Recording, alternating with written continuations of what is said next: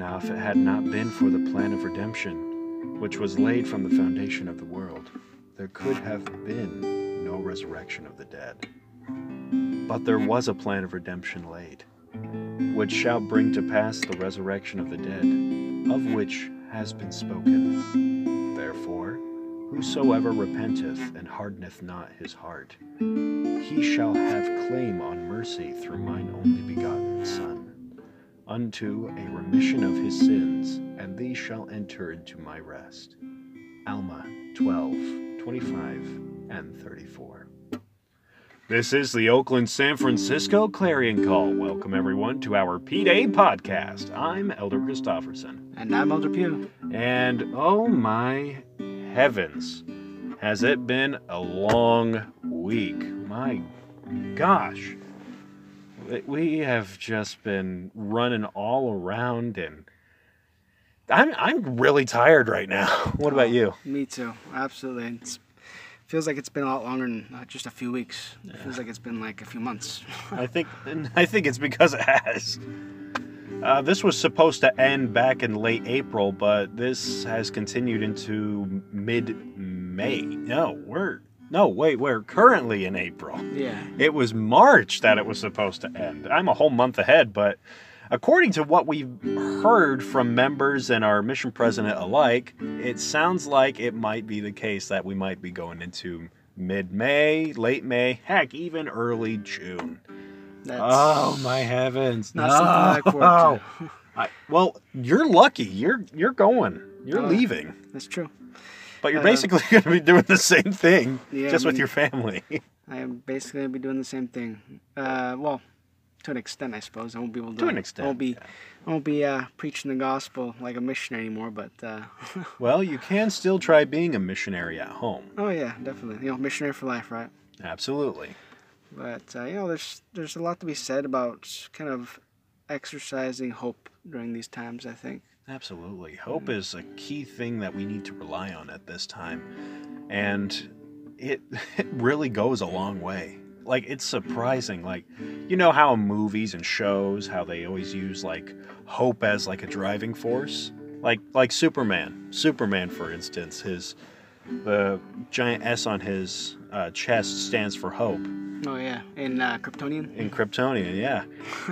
um, although that is like a little trope or something that movies use, it honestly is like this superpower that we get, and it is wonderful. It's extraordinary. It has the ability to change your outlook on life, and oh, it's such a. I I love hope. I oh, love yeah. hope. Absolutely, I think it has the ability to not only change your outlook on life, but change what happens when trials come your way. You know, you'll take different actions and and uh, make different uh, choices if you have an eye of hope instead of an eye of like negativity or pessimism or something like that. Well said. Well said. Well, today, everyone, we are going to be talking about gratitude. Yeah, but first, we'd like to put a little background into why gratitude is so important in this life. Absolutely. Um, and that kind of begins with where we were before this life. You know, we, we did live before we had bodies. We lived as spirits that God had created, and we lived in God's presence. And God had created, or He, he had a plan, essentially, a plan for us to gain experience. Uh, our life on earth is just a way for us to gain experience and to progress. In our life before this earth, when we lived in God's presence, we were just spirits that God had created and he wanted us to progress past the point that we were currently progressed at. Uh, because we were spirits, we didn't have bodies, we kind of hit a plateau in our progression, and so we needed bodies to to make that next step. And bodies are something that God has. God has a body that's perfected and glorified that will never die. yeah. Yeah, yeah, that's very true. And one of the key things that was done during that time was God um, used Jesus Christ to create our earth.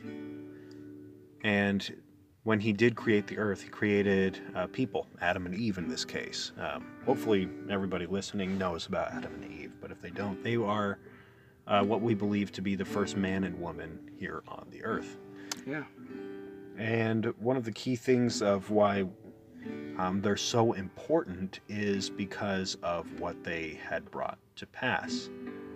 Um, while they were in the Garden of Eden, they were given a choice, and um, from there they were, well, unfortunately, going to die. Oh yeah, they made a sacrifice by partaking of the forbidden fruit, the tree of knowledge of good and evil. And that sacrifice brought them to earth. It brought them well. They were on earth, but it brought them out of the Garden of Eden. Mm-hmm. Uh, and the Garden of Eden is where they were immortal, but it's because they partook of the fruit they became mortal. But that was all part of God's plan, right? Exactly. Yeah, exactly. Like while they were in the Garden of Eden, true, true, they were immortal, but they were also incredibly innocent. They didn't know how to do anything. Like they could walk around and eat and talk, but besides that, they didn't know about anything in the rest of the world. Like they didn't have to wait for trees to grow the fruit or worry about animals killing them or Right. It was like a lack of progression. There was, Exactly. there was nothing to go forward to. They were just in a state of innocence. They didn't know good or evil. Uh, they also didn't know happiness or sorrow. And so part of God's plan is that He gave us agency, the ability to choose, so that we could choose good. We could choose happiness. Uh, that also means that we have suffering. But the only way that we can know what happiness is is if we do have suffering. And the only way that we can know what suffering is is if we have happiness, because of the contrast between the two. Yeah, there always needs to be a balance in one way or another. You can't have one without the other. Absolutely. And one of the things that I find very interesting is like, um, like I consider Adam and Eve heroes Oh yeah, in a way, absolutely. because if you think about it, if it wasn't for them, um, well, think of it like this: like when Adam and Eve partook of the fruit, um, they knew of the sacrifice that they were making, and because of that, God said, "Okay, you need to leave the garden." and because you did this, um, you're going to die. Um, I'm, I'm just paraphrasing. This is just the way that I'm phrasing it. Um, and then he also said, But I will give you and your children a plan for redemption through my son, Jesus Christ. Right. And this plan was set up since the beginning, even before Adam and Eve were on the earth, right? Yeah, absolutely. And Jesus Christ was prophesied to come, and he did. And his whole purpose was to come here, teach his lessons, um, t- uh, tell the stories, parables, and heal those so that they had witnesses of his wonderful miracles and his power. And one of the key things is that he also came down here to suffer for our sins. And I don't mean just ours, like uh, me and Elder Pugh. I mean everyone throughout time and eternity. Everybody that came before Jesus Christ, everybody today, everybody that will come. It's it's endless. It's eternal. And that's the thing that I find remarkable because that's billions, if not trillions of people throughout the course of time and history. And Jesus Christ suffered for everyone throughout that time. Yeah. How That, amazing is that? that is amazing. I mean, they call it an infinite sacrifice uh, because it takes an infinite sacrifice uh, for all of us, you know, and and that just shows how much God loves us as individuals. That Mhm. Jesus Christ is willing to take upon Himself all of our mistakes and all of our suffering, so that we can be forgiven for those mistakes, and so that even though life can be unfair sometimes, it's still worthwhile and fulfilling because of Jesus Christ. Yeah, I fully agree with that. And I, and one one of the things that you said really struck a chord, because life is not fair. It's hard. It's difficult. Everybody has a different starting point. Some are more privileged than others, and others have a rough start. Yeah. But everybody gets thrown into the same world. Oh, yeah. We're all here to experience our own hardships according to what God needs us to experience so that we can grow to, to our fullest potential. Mm-hmm. And And and I would say one of the key things that we need to know about this is perspective. Because I acknowledge that everybody isn't the same. It, you're born into a family that um, is very wealthy, and your best friend is born into a family that isn't as wealthy. Right. There's going to be differences. It's Oh, yeah. not you. You weren't there to make those choices. No, yeah. You didn't choose to be born into that family. yeah. And but it is all about perspective and being able to respect one another in that aspect. And being able to acknowledge and help those that are either less fortunate or um, be able to lift those that are struggling. Oh yeah, no, it's absolutely true. I think gratitude is something that uh, the apostle uh, Elder Uchtdorf said. He said we need to have a an attitude of gratitude. Uh, so what that means is, is just like you said, perspective. Um, and you know, gratitude is a huge part of what hope is. You know, in, preach my gospel and the, the missionary, uh, well, that's the kind of the guide to teaching as a missionary. It says that hope is optimism, positivity. It's like it's kind of like seeing life with a glass half full kind of view, and it's confidence in yourself and confidence in God. And that hope is, is the perspective that we need to get to our life on earth. Because just like we said, life is hard, life is unfair at times. But if we change our perspective and we're grateful for even the small things, uh, our our understanding of, of things becomes different. We become happier, uh, a lot happier than if we were pessimistic or negative about things. Um, I think that's it's so important that we that we understand that, um, because as we begin to appreciate the small and simple things in life, as well as the things we take for granted, we find we have little to complain about and more joy to express. I, you said it perfectly. And I think one of the biggest thing, like I, I also have a scripture. Um, it's in First Peter 1 3. And it says, Blessed be the God and the Father of our Lord Jesus Christ, which according to his abundant mercy hath begotten us again unto a lively hope by the resurrection of Jesus Christ from the dead. Um, and from that, like it's talking about when Jesus was brought back from the dead.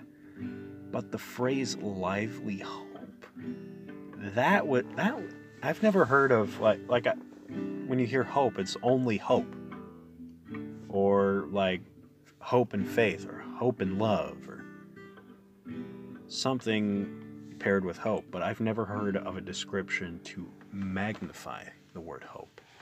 Yeah. Lively. What does that mean to you? Well, I think a lively hope, what it means to me is to be, it's supposed to apply the hope, to apply your gratitude to your surroundings, to not only feel grateful for things, but to act grateful for things. Not not uh, not a fake way, but if you're grateful, then then your actions and your choices should should be manifested by that that mindset of gratitude. Be genuine. be, yeah and and that you know that means you know being charitable to other people um, being patient with other people you know having having a christ-like love for others and things like that. I think you know there's that actually reminds me of, of scripture that i was thinking of because you know we have we have a lot uh, to thank god for. And so uh, it's in let me pull it up real quick. But it's uh, it's in alma. It's alma 34 38 and it says, That ye contend no more against the Holy Ghost, but that ye receive it, and take upon you the name of Christ, that ye humble yourselves even to the dust, and worship God in whatsoever place ye may be in, in spirit and in truth, and that ye live in thanksgiving daily for the many mercies and blessings which he doth bestow upon you. Because when our perspective changes, we start to see God's hand in our lives we start to see that he does he does have many mercies and many blessings which he does bestow upon us and so you know it's and, and not only this but the, the the gospel principle of being thankful is is you know just like all the other commandments that god gives us it's something that's going to make us happier its only purpose is to make us happier you know because that's our purpose in life and you know in one of my favorite scriptures and you know, very well known uh, scripture in the Book of Mormon, uh, 2 Nephi two twenty five. It says, Adam fell that men might be, and men are that they might have joy. Yeah, that's really important that we understand what our purpose is. is our purpose is to have joy. And we can have joy through the gospel. I couldn't agree more. And what is one of the ways that you've felt joy in your life? Like, how have you seen like the Lord's hand bring joy to you? Well, uh, definitely through the gospel, through scriptures, but I think most of all through my family. You know, family is ordained of God, and my family is what gives me the most joy in my life. Absolutely. Yeah. Um, let's see.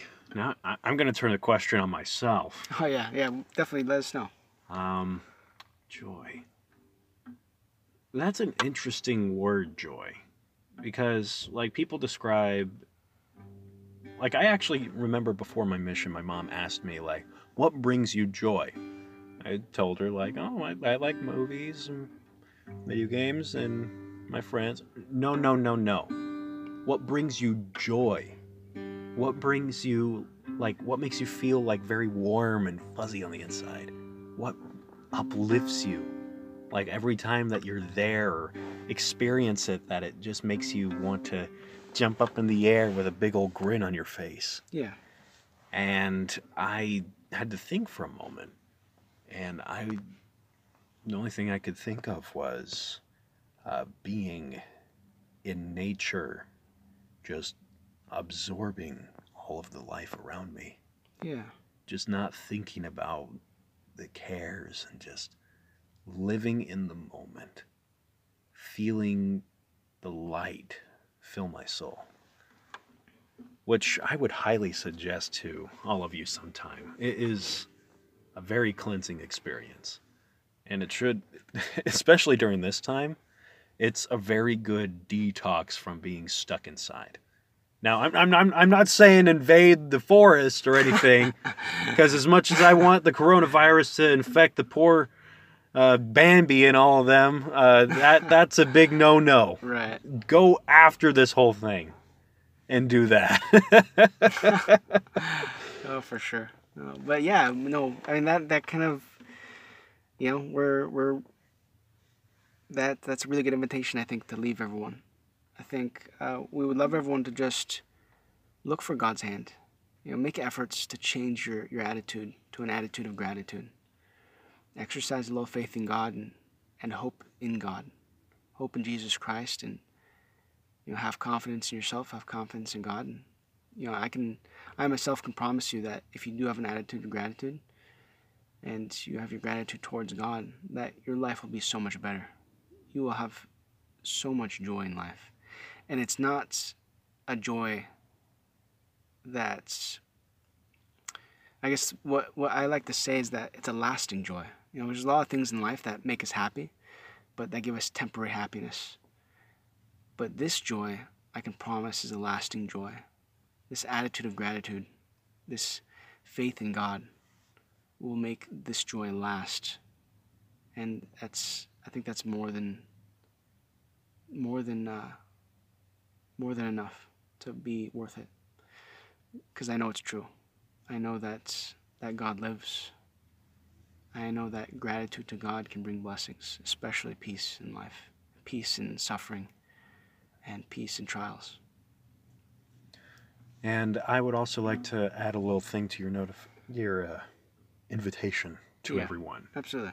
and that would be um, i would say during this time of quarantine with you having the time to think and ponder about the many things in life the little stop light that will never turn green i want you to take this time to think of those that mean a lot to you that you're grateful for to have in your life and i want you to tell them how much they mean to you.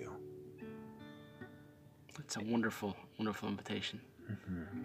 And on top of that, I would also like to bear my testimony that I know that these things are true.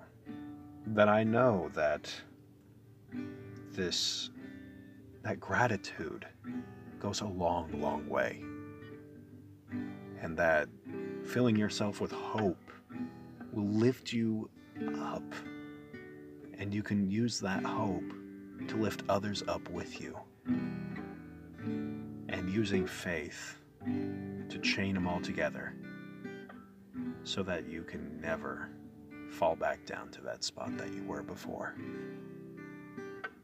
And I know that God loves us. He loves you. He knows you. And He knows that this is a tough time for everyone. But He also knows that this is all temporary. This corona pandemic will soon pass, and we'll all get back on with our normal lives. But until then, bear with thine afflictions and endure to the end. And we say these things in the name of Jesus Christ. Amen. Amen. Oh man, I I think that went very very well. Oh, absolutely. All right. Well, it's getting pretty late. Uh, we've been chatting your ear off for a little too long now, so um, thank you everyone for listening once again to the San Francisco Clarion Call. I'm Elder Christopherson. And I'm Elder Peter. We're signing off. Good night, everybody.